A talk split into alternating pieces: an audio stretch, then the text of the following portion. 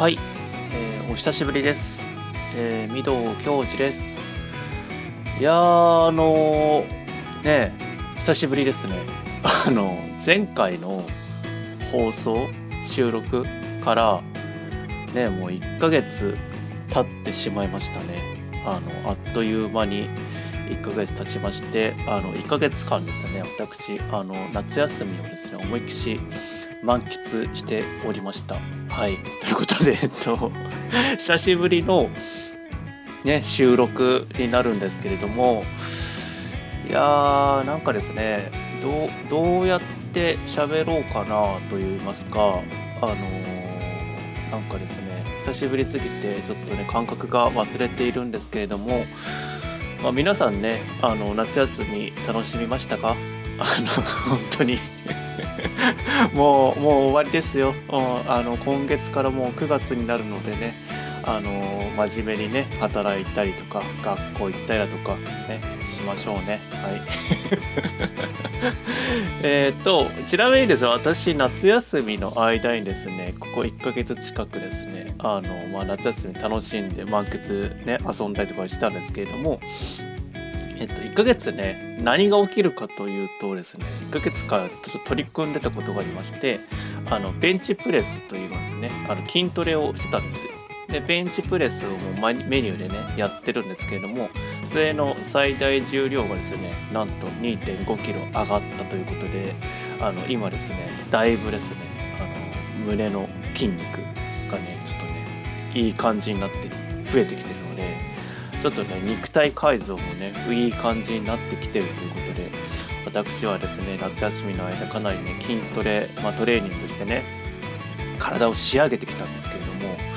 まあ1ヶ月あればね、まあちょっとぐらいはですね、体がね、あの、いい感じになるということがね、これで証明されたので、もう私ね、もう暑い中ね、ジムに行って、毎日毎日ね、汗かきながら、筋トレに励んでいた1ヶ月でした。はい。ということで、えっと、まあ、皆さんね、夏休みどんな感じで過ごしたのかなってっ気になるんですけども、まあ、そんな感じで、今回、今回もね、始めていきたいと思います。えー、と、ミドラジ第18回目の放送を始めていきます。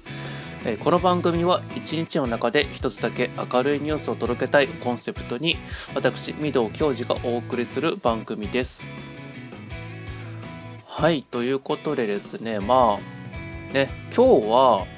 あの、まあ、久しぶりのね、収録ということなので、まあ、あの、明るいニュースをね、まあ、毎回ね、あの何か取り上げてピックアップしてご紹介をしていくってことコーナーがね、まあ、一応このラジオのあのコンセプトなんですけれども、あ今日は、まあ、久しぶりの収録なので、ちょっとね、私の近況トークということで、私の近況をダラダラと話すだけのコーナーなんですけれども、これを一本でやっていきたいと思います。まあ、夏休みね、ちょっと1ヶ月ぶりね、収録なので、ちょっといろいろとね、知ら、なんかね、まあ、せめてね、この1ヶ月間の、ね、間のね、出来事を話して、まあ、空白を埋めた上で、まあ、次回ね、やっていこうかなっていうつもりでいます。はい。というところで、まあ、今回のね、えー話をしていきたいです。はい。えっと、夏休みですね、あの、まあ、社会人なのであの特にね夏休みといったものは、ま、基本的にあんまりないんですけども一応ねお盆休みもありましたので、まあ、1週間近くですねあの休みも取ったりもしてて、まあ、8月はなんかね大した正直ですね仕事が忙しくなくてなんかもう淡々とこなしていくっていうだけの日々だったのですごくね楽だったんですよ。で、まあ、夏休み、まあ、いろいろとやっていたんですけれども、ちょっとね、次々と、ちょっと順番にね、あのー私の夏休みの過ごし方をご紹介していきます。えっとですね、まずですね、基本的には、あのー高校野球、甲子園を見てました。今回、夏休みね。8月の、なんか、頭から始まって、8月のね、26だか、28か、までやってたのかな、1ヶ月近く。まあ、それをね、まあ、テレビつけりゃよく見てましたね、一日中。で、まあ、今回はねあの結果はもちろんご存知の方もいらっしゃると思うんですけれどもあの東北のね仙台育英があの初優勝ということで、まあ、東北勢が初めて高校野球夏のね甲子園で優勝したということでいや本当におめでとうございますおめでとうございます。いやーおめでとうございます。仙台育英はあの試合見ててやっぱね強いなって思ってたんですよ。第1試合目から見てて。なんかもうコールド勝ちしてもおかしくないぐらいな戦力差と今実力差実力差があるなって思っててあの1回戦目2回戦目見てて。いや強いなって思っていて。で今回はあのー、まあ地元のね私東京なので、まあ、東京とか関東勢のね中で横浜高校がねもしかしたら行くかなってちょっと期待はして応援していたんですけれども、まあ、全然ね実力差がありすぎていやーって思ってたんですよ。で、まあ、もしかしたら決勝はあの大阪桐蔭とこのね東北仙台育英とかなのかなとか思ってたんですよ。まあ、近江とかも結構強かったのでその辺が来るかなって思ってたんですけどもまあねまさかねあのー、山口がね上がってくると正直思ってなかったです。あの本当に意外な組み合わせでなんかねやっぱ常連校じゃない感じのまあ常連校じゃないっても言い方はあれですけれどもこう大阪がやっぱりね勝っちゃうとかねそうなんかかなってくるとなんか、まあ、いつものパターンじゃんみたいな感じになっちゃうのでなんかやっぱりね高校野球甲子園ってなんかこうどんでん返しじゃないですけれどもこう予想通りにいかないっていうのが本当にね見どころの一つなのですごくね今回の甲子園高校野球はねあの見てて面白かったですね。あのいろんなあの高校全部見ててなんかぱりだいぶね、雰囲気変わったなって思いますね、高校野球も。なんか前は結構こう、なんですかね、なんかこう根性でなんかやるみたいな、なんかそのザーッと高校野球みたいな感じだったと思うんですけども、今の子たちはやっぱりこうちゃんとね、考えてやってるんだな、みたいな感じで。まあ、それもありつつ、まあ、あのね、クソ暑い中ね、高校野球甲子園ね大変ですよね。あんなに暑い中で40度近くまで上がった中でやってて本当に熱い試合をねこうやっててなんか懐かしさもありつつ自分のね青春時代を思い出しながらあーって思ってあ自分はあの高校野球やってなかったんですけど私はあのね別のあのスポーツやってたんですけれども、まあ、すごくね面白かったです、まあ、そういうのを思い出させてくれるねすごくいいね、あの試合でしたね。で、あのまあ、今回ねその仙台育英で東北が優勝したということだったんですけれども、あのちょっと笑っちゃったのが、あの私のね会社のねあの上司がですねあの仙台出身だったらしくてあのなんとなくは知ってたんですけれどもあんまり詳しく知らなくてでその仙台育英ってのもどちらかというと地元からかなり近いかったらしいんですね、その上司の方の。で、あのまあ、なんか知り合いの知り合いがなんか今の仙台育英の監督だみたいな話をされてたんですけど、それが、あの私が所属している部署のあの月1でやってる会議があるんですけどもね、そこの冒頭のオープニングトークで甲子園の話をずっとしてて、なんかもう結構長い時間で盛り上がって話してたんですよ。で、なんかもうそれがちょっと笑っちゃって、あのー、甲子園がオープニングトークで話すってなんか、こうやってね、私がね、収録してるラジオみたいだなって思いながら、ちょっとね笑っちゃったんですけれども、まあ、そのぐらいやっぱりね、東北出身の方からしたらね、あの、本当に甲子園でね、優勝してくれるっていうのはすごくね、もう、もう号外も流れててですね、あの地元の新聞で。で、なんかニュースで見たけれども、あの仙台駅で結構人が集まってちょっとした、まあ、なんかね、お祭り騒ぎになったということでね、まあ、すごく一大イベントだったということなので、まあね、面白いですね。高校野球ってやっぱいいんだ、面白いなっていうことをね、久しぶりに思いました。まあ、そんな高校野球を、まあ、ひたすら見ながら、まあ、私がね、夏休み今回いろいろとやっていたことの中で、あの、不用品を売ったりとか、まあ、捨てたりとかして、ちょっとね、断捨離をしていました。で、えっ、ー、と、なんて言いますかね、あの、引っ越しを、まあ、数年前にして、今のね、あの、マンションに、引っ越してきてるんですけれども、まあ、その時に結構ですね、まあ、物は捨てたりとか、家電も買い替えたりとかもしたんですけれども、やっぱり、まだね、段ボールに入ったまんまだったりしたものだとか、ちょっとね、捨てるのがちょっと手間がかかるものみたいなのがね、いくつかあったんですよ。で、まあ、それらを今回ね、あの、まあ、時間もあるし、あの、やっぱり手つけて頑張って捨てようという処分しましょうということになりまして、で、中でも、今回ですね、あの、買い取りをしたんで、買い取りをしてもらったんですよ。あの、私のものじゃなくて、私のものも一部あったんですけども、あの、母の、あの、着物ですね、と、まあ、アクセサリー類と、あと宝石類、貴金属類を、まあ、売ったんですね。そしたら全部で80万円になったんですよ。なかなかな金額じゃないですか、80万円。もう一声すれば100万円いったのかなって思うんですけどまあそこでね、変に交渉するのもまあなんかな、だいぶ高くね、あの、見積もってくれたみたいで、まあまあすごかったですね。あのもう家中のいろんなものをもうとにかくあの、もうですね、出してね、あの、値がつくかどうかっていうのも、すごかったんですよ。家中ひっくり返して、全部いろんなもの出してやってもらったんですけども、まあまあ、いい、いいね、あの、処分の仕方だったなっていうふうに、あの、家族でね、あの、大満足してね、あの、まあ、いい、いい処分の仕方をできましたね。で、まあ、そうやってね、あの高いものも、まあ、買い取ってもらったのもあるし、あとは大きいもので、その切りダンスっていうね、まあ、いわゆる着物を入れておく帯ダンスだとかってものがあるんですけれども、そういうのも、まあ、今回処分できて、で、衣装ケースだとか、あともう使わなくなったダイニングテーブルとかね、まあ、もうとにかくいろんなものがね、いっぱいあったんですよ。でもこれがね、結構ね、かさばると言いますか、結構ね、もう一人で運び出すのと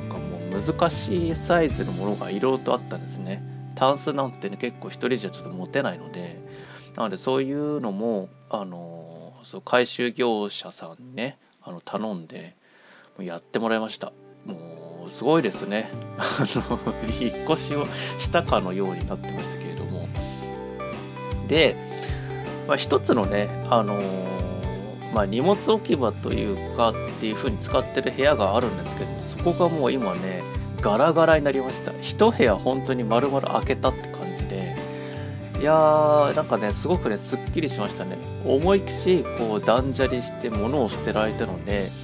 やっぱね、気分すっきりしますね。こう、なんか年末の大掃除とかの時に毎回ね、こういうのを捨てたりとかしてちょっと処分したいなと思ってたんですけれども、まあ、今回一気にねこの夏のクソ暑い中ねやったのであの そういう意味でもねこうやりきった感があるのでねあの、まあ、これからねもう今週からもう9月ですけれども、まあ、もうね年末もう準備がねもうそろそろね始めていく人もねとかまあ世の中的にねもう年末に向けてスタートしてると思うのでまあね、これからね、こう冬休みとかでね、もしなんか捨てようかなって思ってる人はね、もう今ぐらいからね、ちょっとね、準備していったらいいんじゃないかなと思います。結構ね、あの、いらないものを捨てるって結構準備が必要なんでね、事前準備が調べたりとかして、こう、なんかね、買い取りをしてもらうのも、予約しなきゃいけないんですよ、日付を。時間も指定して、えー、買い取ってもらうためには、あのね、いろいろとそう、ものを見てもらう用のね、スペースも作って、なんか広げたりとかしなきゃいけないので、結構そういうね、ちょっと手間がかかるんですけれども、まあそういう意味だとね、すごくいいなと、あのやってみたらね、すごくスッキリしました。で、えっ、ー、と、まあそんな感じで、まあ不用品捨てて売って、まあ80万円、まあさながらぼたもち的な感じで 手に入って、で、えっ、と、まあ、頑張ったから、あの、温泉行きたいねって話をね、ずっとね、あの、家族でしてたんですよ。ただまあ、何ですかね、まあ、コロナの話もあるので、まあ、ちょっと旅行はね、まだね、ちょっとね、どうかなっていう、特にもう、なんかね、今、すごかったじゃないですか、お盆休み。今回のお盆休みは、夏休みはみんな旅行に行きまくってたんで、いやーって、なんかね、新幹線だとか飛行機取ってどっか行くってのもね、若干めんどくさいし、なって、まあ、コロナになっちゃった時のことを考えたら、まあ、やっぱまだね、ちょっとねっていう感じあるんですよ。なので、まあ、近場のあの銭湯行きましょうということで、スーパー銭湯のお風呂の王様っていうね、あのスーパー銭湯があるんですよね。でそこにあの3年ぶりにあの行ってきました。めちゃくちゃすっきりしてなも気持ちよかったんですよ。やっとねやっと来れたって思って。で3年ぶりなんですけれどもこれあのコロナのこともあったんですけれどもあのちょっとね落ち着いた時期があったんですよねコロナの。最初のね2年目かななんかの時に。でその時に行こうとしたんですよ。ちょっと年末年始が休みだったんで。そしたらあのリニューアル工事してますっていう風にその日になっちゃって入れなかったんですね。でそのリニューアル工事がなんかね半年間ぐらいずっとやっててあの行きたくても行けないみたいな感じだったんです。よ、まあ、そういうのもあってタイミングが合わなくてなんか、すごく、まあ、間がね空いちゃったんですけど、まあ、久しぶりに行って、まあ、そのお風呂の王様ってまあね調べてもらうと分かると思うんですけど、まあ、温泉施設なので、まあ、温泉でねあの露天風呂とかもあるんですけどもあの岩盤浴がねあのあるんですよ。で私の目的は、まあ、その岩盤浴がねあのとにかくね気持ちよくっていうの、まあ、それが目的で行くんですけども、まあ、今回もね岩盤浴行ってきましてあの5種類のねあの岩盤浴があります。ありありました。なんかちょっとね内容は変わったんですよ。リニューアルして。でまあね久しぶりに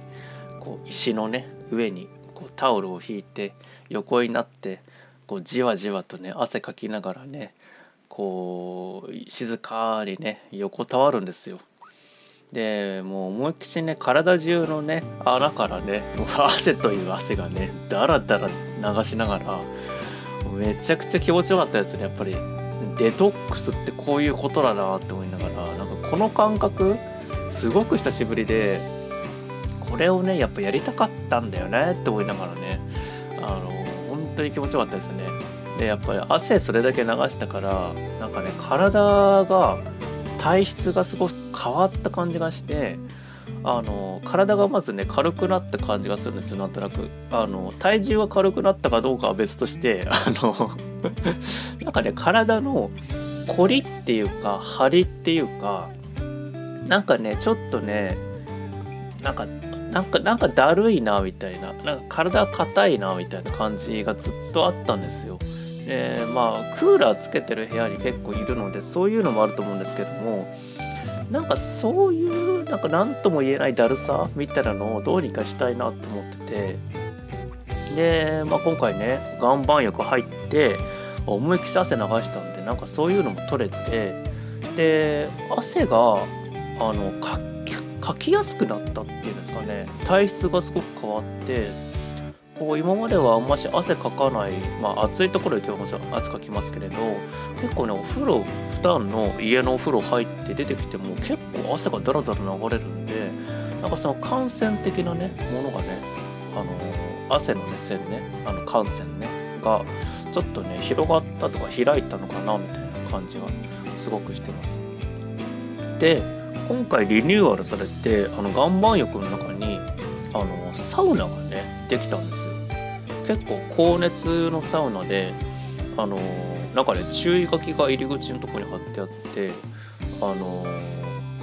決して無理しないでくださいみたいな。あの体調がちょっとでも悪いと感じたらあのすぐ出てくださいみたいな。なんかちょっと熱っぽい人は入らないようにしてくださいみたいな感じでだいぶ暑いのでやけどにご注意みたいな感じでなんかね何十何度ぐらいあるんですかね？あれ780度ぐらいあるのかな？だいぶ暑い部屋なんですよサウナ。でで岩盤浴ってあの行ったってまあなんだろうな、まあ、40度ぐらい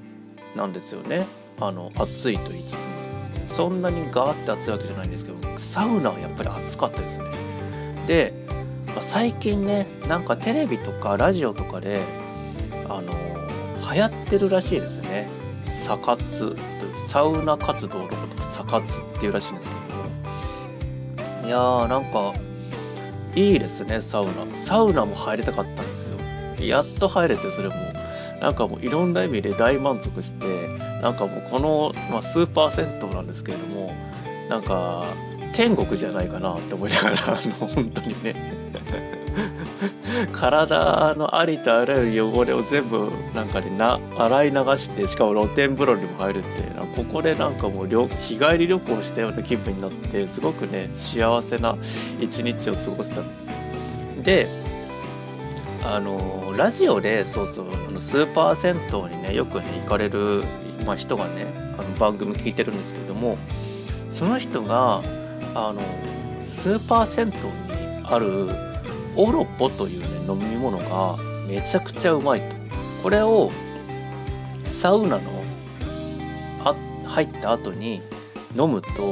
もうそれで生き返るんだと。そのその一杯がビールを飲むよりもうまいのよっていう話をされてたんですよ。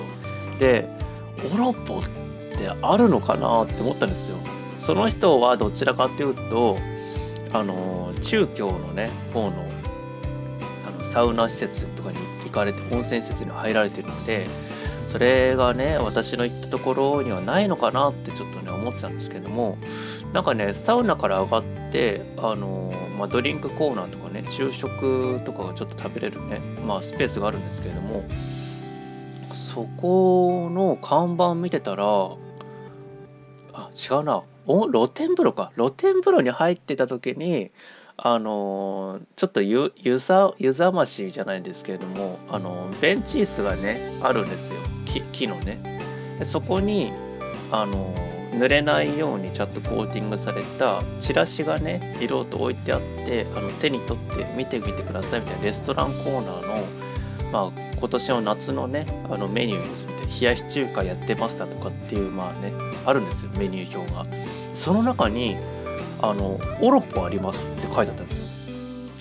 あるんだって思って、露天風呂で入で、ちょっとね、のんびりしてた時に、ちょっとテンション上がっちゃって、あ、オロポだって思って、これ、あの、飲まなきゃって思ったんですよ。思い出して。で、まあなんかね、あのまあ、お風呂から出て、まあサウナ入って、もうすっきりして、もう、もうま、まっすぐね、あのドリンクコーナー行って「オロポください」って言うんですよ で「オロポですか?」みたいな感じで「てかオロポ?」ってみたいな感じでながら店員さんが「えなんか久しぶりに頼まれたの？そのメニュー」みたいな感じで一瞬戸惑ってて「ああもう売り切れちゃってもないですか?」みたいな聞いたら「いやありますよ」みたいな感じで「ちょっと待っててくださいね」みたいな感じでオロッポってどこだったっけなみたいな感じで、なんかね、店員さんがちょっとね、探し始めたんですよ。あー、なんか、あんまし美味しくないのかなと思って。美味しくないからみんな飲まないのかなと思ったんですよ。で、出てきたのが、あのグラスに氷が入ってて、あのなんですかね、ポカリスエットを先にその中に入れてくれてるグラスなんですよね。で、それと、オロナビン C を瓶瓶で開けたやつをボンと出して瓶ごとね持ってきてくれてあのー、この中にあのオロナミン C 入れてあの完成するんでどうぞみたいな感じでオロポってそういう感じなんだって思ってオロナミン C とポカリスエットの、まあ、いわゆるミックスしたものがオロポなんですけれども自分がイメージしてたのはその混ぜて作ってくれたのが出てくるなと思ってたんですよ。そしたらなんかいや自分で作ってくださいみたいな感じでそこセルフなんだと思って。いやなんか えってことはポカリスエットとローラメン C 別々で買ったっていうようなことってことを思ったんですよ。まあ一応グラスは入ってるから氷も入ってるからまあそういうちょっと違うんだろうけれども。えーって思って、まあ、自分でしょうがないから、まあ、オロナミン C 開けてこうねポカリスエットの中に突っ込んでで、まあ、ストローでかき混ぜながらねあの作ったんですけれどもポカリスエットはあの結構グラスの8分目ぐらいまで入ってるんですよ。でオロナミン C もあの小さい瓶なんですけれどもまああれでも150ミリとか200ミリぐらいあると思うんですよそしたらオロナミン C 全部入れちゃうとグラスから溢れちゃうんですよ なんかねポカリスエットは多いと思うんですけどもで親って思ってこれちょっと難しいなってちょっと入れたらちょっと飲んであの量を減らさないとオロナミン C 全投入できないんですね。で、まあ、しょうがないから、オロナミン C 入れられるところまで入れて、混ぜて、飲んでってしたら、なんかね、やっぱね、ほぼポカリスエットなんですよ。ポカリスエットの色はついてるバージョンだな、みたいな感じで飲んだんですよ。薄いんですよ、めちゃくちゃ。オロナミン C 感がないんですよ。しょうがないからまあでも入れられないから飲んで量を減らしてオロナミン C 入れる残りの分をね結構ガーって入れたんですよそしたら美味しかったんです。美味しくなったんですよ。でオロナミン C とポカリスエットのこの配分がどうなのかなってちょっとね思ったんですよ。これねポカリスエットちょっと多めに入れてるから水っぽいだけであって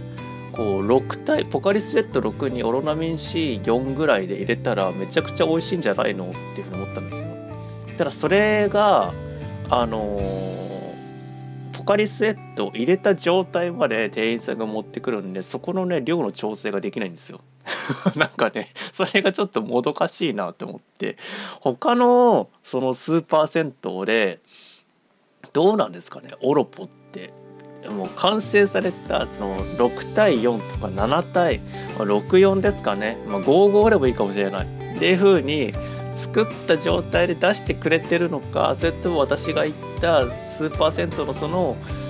店員さんがめちゃくちゃ忙しそうだったからあの手抜いて適当に作ってくださいにしたのかちょっとその辺がねわからないんですけれどもまあ味は美味しかったです。めちゃくちゃ。これはなんかありだなと思いました。確かにビール飲むよりかうまいなっていう感じで。でまあうんまあそのねあの作った状態で出してくれてるさえいれば2回目リピートすると思うんですよ。ただなんか自分で作るってなった時にちょっとね微妙かなみたいな。っていうところはちょっと思いました。はいなのでもしねスーパー銭湯ね行かれることがありましたらあのぜひねオロポもあのあるかどうかちょっとね皆さんチェックしてみてください。で、えー、っとまあ、そんな感じでスーパー銭湯行って、まあ、すっきりしましたって感じで、まあ、甲子園見てダラダラと過ごしたんですよ。で最後えー、っと最後のね土日ですねにあのこの夏のね私の大イベントあの国立競技場であの開催されました矢沢永吉さんのライブにあの参加してきました行ってきました。いやーなんかねあのー、国立競技場であのお客さん入れてあのー、音楽のこのライブをするのがこの矢沢永吉さんの今回のライブが初めてなんですよ。いわゆるこけら落としライブなんですね。本当のこけら落としライブやる予定だったのがあの去年かなんかにねあの解散しちゃったあの嵐ジャニーズの嵐が本当はこけら落としライブやる予定だったんですよ。国立競技場で。なんですけれども、あ、ちょっとねあの、まあ、ご時世であのお客さん入れられないからオンラインでやるってことで無観客でやってたんですけれども、まあ、初めてお客さん入れてやる音楽ライブがに行けたんですよ。もうそれだけで結構ちょっとねあのテンション上がっちゃって。で、まあ、リニューアルされたじゃないですか国立競技場めちゃくちゃ綺麗でした。あの国立競技場自体が、まあね、結構前ね、うん、ブか前の1回目の東京オリンピックに作られて以来だいぶ古かったじゃないですか。あれ全部ぶっ壊して もう一回ね作り直したってことでめちゃくちゃ今ねあの揉めてるじゃないですか。国立競技場のかかったね莫大な費用をいろいろとねあの悪い人たちがもうなんかちょっとね懐に入れちゃったりだとかしたっていう話で今ね 世の中揉めてますけれどもそのね揉めてるところこれを作ったのかって思ってこりゃ金かかってんなって思ったんですよ。めちゃくちゃ綺麗であの良かったですよ。あのテンション上がりました。で、まあ、音楽ライブねあの参加するのも、まあ、私もねあの3年ぶりなんですよ。でまあライブ自体ねこう久しぶりなのでやっぱねこう変なね緊張っていうかあなんかどんなテンションでねやってたかなっていうふうにちょっとね忘れてたんですよ。あのまあまだね今ねあのみんなマスクしてあのライブ会場で行ってもあの声は出さないでくださいっていう一応決まり事があるんですね。でもし声出してちょっと騒ぐ盛り上がっちゃったらあのライブ公演自体があの中止しますっていう。でそういうお客さんはちょっとその会場から出てもらいますみたいな感じらしいんですね。これどのあの今ね会場もそういうルール決まり事になってるみたいで。でなんかですね、まあ、そういうのもありながらあのライブ会場に行くのって今だいぶあのチケットが前は紙のチケットでやってたじゃないですか。それが今スマホであのなんか1分間だけ表示される QR コードをゲートに端末にかざして入場するんですね。で手荷物検査もやるしなんかねだいぶ緊進化したっていうか変わった変わりましたねやっぱりね。あの入場ゲート自体が入場方法かでスマホ1台にチケットが事前に登録してなんかその日の体調だとかもなんか入力しなきゃいけないしなんかねすごくねやること多いなって思ったんですよ。ライブ会場行くまでに。なんか登録してなんかチェックしてでなんかあの入場の時間もあのチケットのとか座席のねあの何番から何番ブロックの人たちはあの入場時間があの1時間半前からこの30分の間が優先して入れるのでその時間に来てくださいみたいな感じであの前はねこのコロナが始まる前って結構ライブ会場の1時間前とか30分前ぐらいに入って、まあ、ちょっとトイレとか行ってで、まあ、本番始まるみたいな待つみたいな感じだったんですけど今回はなんか1時間半ぐらい前にあの入ることになっちゃってあのチケットのね番号的に結構早めの番号だったのでで、まあ、ライブ会場入って、まあ、始まるまで1時間ぐらいあるんですよ。長いなって思っててでまあねあの一緒に行った人となんか長くないっていう1時間ここで待つってしかもめちゃくちゃ暑かったんですよ。もう最後のね真夏日だと思うんですよね。めちゃくちゃ暑くて30 35、6度 ?33、4度？とかなんかめちゃくちゃ真夏だったんですよ暑くて。えこれ暑いよね。しかもこの屋外なんですよね国立競技場って。うーんって思ってもしょうがないからもうあのね氷で冷やしたのをね水筒を持ってってその中の水飲みながらね。まあ、扇風機回しながらも待ったんですけれども、まあでも、こうね、国立競技場の、あの私あの2階席だったのであのアリーナじゃなかったんですけどもアリーナとかの様子がね全部見渡せる席だったんですよちょうど。いい感じで。で人がね、まあ、続々と入ってくる様子がまあ見えるんですよ。それもなんかこうなんかね初めてと言いますかあの人がねなんか久しぶりだったんですよ。人がねこんなに集まるイベントってほんと3年ぶりなんでなんかねワクワクしちゃってあのドキドキもするしなんかねどうなるのかなっていう久しぶりの感覚でちょっと忘れててなんか人がこうやってこんなに集まってなんか何が起こるんだろうみたいな感じで、これからね、ライブが始まるのは分かってるんですけれども、なんかね、え、ど、何みたいな、すごくね、異様な光景にちょっと見たんですよ。で、まあ、そんな感じで、まあ、待ってて見てて、で、まあ、矢沢永吉さんのね、ファンの人たちって、あの、コスプレをするんですよ。知ってますか？私初めて知ったんですけれども、矢沢永吉ファッションっていうのがね、あるみたいで、あの、全身白スーツだとかを着て、あの、麦わら帽をかぶって、やるっていう人もいたりとか、そのスーツの色が全身黄色だったり、全身ピンクだったり、青だったり、赤の人もいましたね。っていうもいて、もうその格好してるだけで、なんかもうね、すごい違和感があるんですよ。この真夏のクソ暑い中、スーツがっちり着て、麦わら帽がかぶってグラサンかけてる人たちが集団でいるんですよ。電車の中から、あの、国立競技場のね、あの、近くまで行くまでの間に、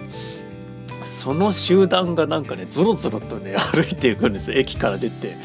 なかなかな光景で、あ、もう一発でこれ矢沢永吉ファッションなんだって思って、で、まあ、永吉さんのね、まあ、矢沢さん、矢沢ファンがね、もう俺、俺が矢沢だみたいな感じでな、こう、俺、俺も矢沢だみたいな。私も矢沢ですみたいな感じでなんかもういろいろといっぱいいてあ矢沢だらけだって思って。しかもなんかね年齢層も結構ね高いんですよ。で男性のお客さんがねわりかし多いんですよね。あのまあイメージ通りだったんですけれども。でそのいわゆるね、まあ、私で言うところのまあいわゆるおじさんですよ。もうあの60とかねもう60オーバーなねあの諸先輩たちがねあのいらっしゃるんですよ。その人たちがみんなね、俺が矢沢ですみたいな格好してね、いるんですよ。で、なんかね、まあそういうコスプレをしてる人たちもそうだったんですけども、他の、まあいわゆるコスプレしてなくて、あの、グッズをね、身につけて T シャツとか着て、タオルとか、首からかけてる人たちもいっぱいいたんですけれども、なんかね、あの、正直言っちゃ悪いんですけども、あの、柄が悪くてですね、本当に、あの、喋ってないからわかんないですよ。わかる？完全な見た目の偏見なんですけども、あの、おそらく、あの、もっと、元ヤンみたいな も、もっと突っ張ってましたみたいな感じの人たちが結構いて、あ、なんかね、すごかったですよ。なんか、あの、その、まあ、ヤンキーの、あの、会合に来たみたいな感じの空気で、あ、なんか怖いなって思ったんですよ。どうしよう、なんか喧嘩とかするのかなとかって、喧嘩とかもしこの、私のね、席の近くで起きたら、え、どうしようみたいなね、トイレにとりあえず逃げ込まなきゃみたいな感じで思ってたんですよ。そのぐらいなんか、ちょっとね、怖い人たちが多くて、あー、どうしようかなと思ってたんですよ。まあでも、あの、皆さんね、やっぱりね、もうね、あの、いいお年になられたので、なんか丸くなってってみたいで、で、お客さん同士でなんかやっぱね、こう知り合いがねいるみたいであの、ガラケーでねおじさんたちがね電話してるんですよ「え俺今2階なんですけど」みたいな感じで「えアリーナ取れたの?」みたいな感じで「えどの辺？どの辺?」みたいな「ちょっと手振ってタオルちょっと振るからさ」みたいな感じで。こうガラケーでねあのおじさんたちが元ヤンのね柄の悪いおじさんたちがアリーナと2階席とかで合図を送り合ってなんかでいや話してるんですよ。で知り合いの知り合いの人たちなんか会ったみたいで久しぶりじゃんみたいな感じでこうなんかねちょっとちょっとした会合みたいなのが行われててなんかね写真も撮ろうみたいな感じでやっててなんかねすごくね不思議な光景でその中にねポツンとねあのまあねあの連れて行ったあの人たちとね一緒にまあ私もいたんですけれども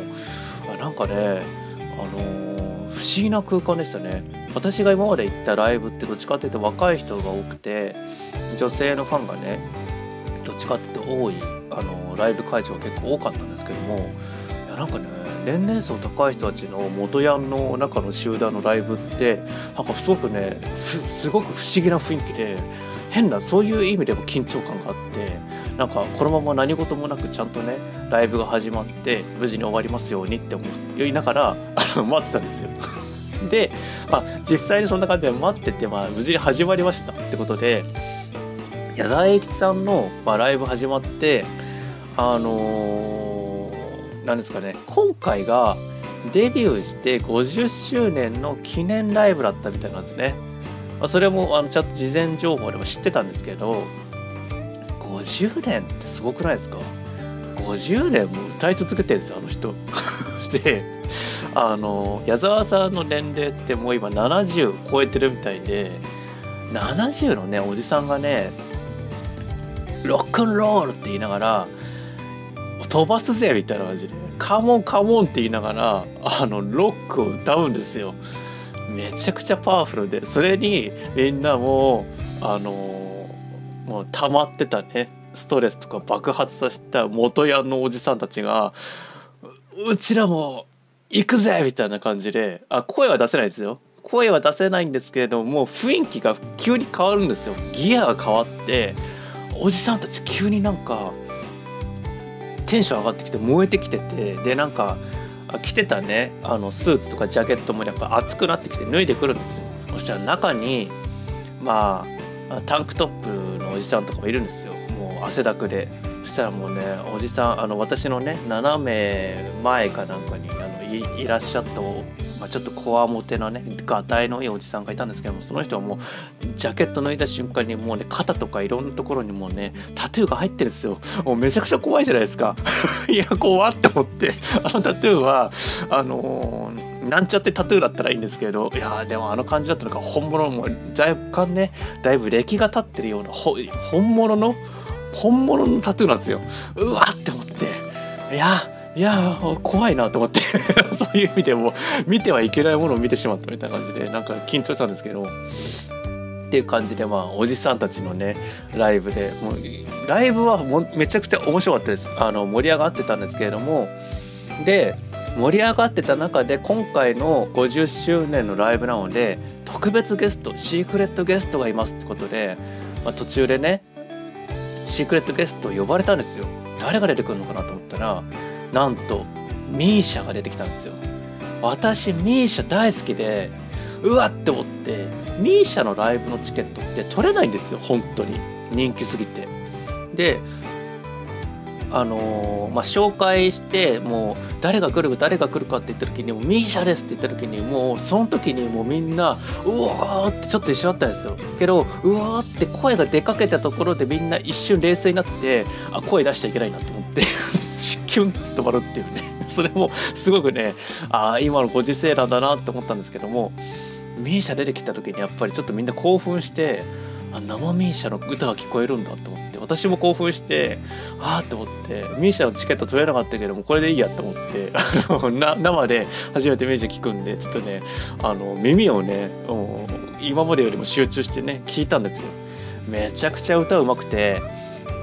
でやっぱりねまあ、ちょっといろいろとね、賛否両論あると思うんですけれども、私が個人的に思うのは、今の日本の国内でいる、あの、女性のね、ソロ歌手の中で、あの、まあ、まず間違いなく歌がナンバーワンでうまい歌姫。もう今の歌姫と言ったらもうミーシャなんだろうなっていうふうに思うぐらい、めちゃくちゃ歌うまかったです。で、うまかったんだけれども、まあ、あのね国立競技場ってやっぱりめちゃくちゃ広くてあの6万人ぐらい入ってみたいなんですね。なんかなんなん結構入るみたいなんですよ。もうちょっと。全部埋めたらで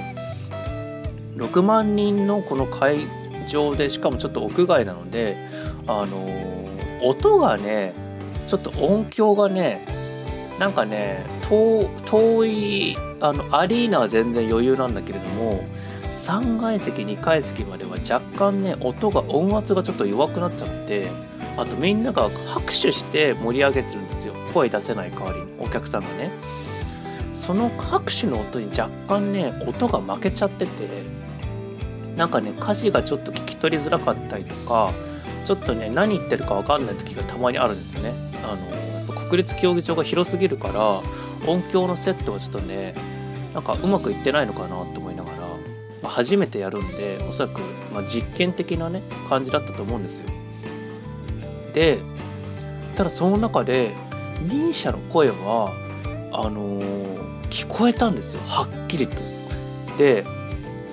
やっぱね違うんだなって思ったんですよ。あの矢沢さんのライブに行っておきながら思ったんですけれどもあのー、音まあ、マイクとかねあのスピーカーとかで音をだいぶ大きめに出して届くようにはしてはいるけれどももともとの声量の部分ってやっぱりすごいんだなって思ったんですよ。プロの歌手ってやっぱここまでやるのかって思って。いやもう感動しましたね。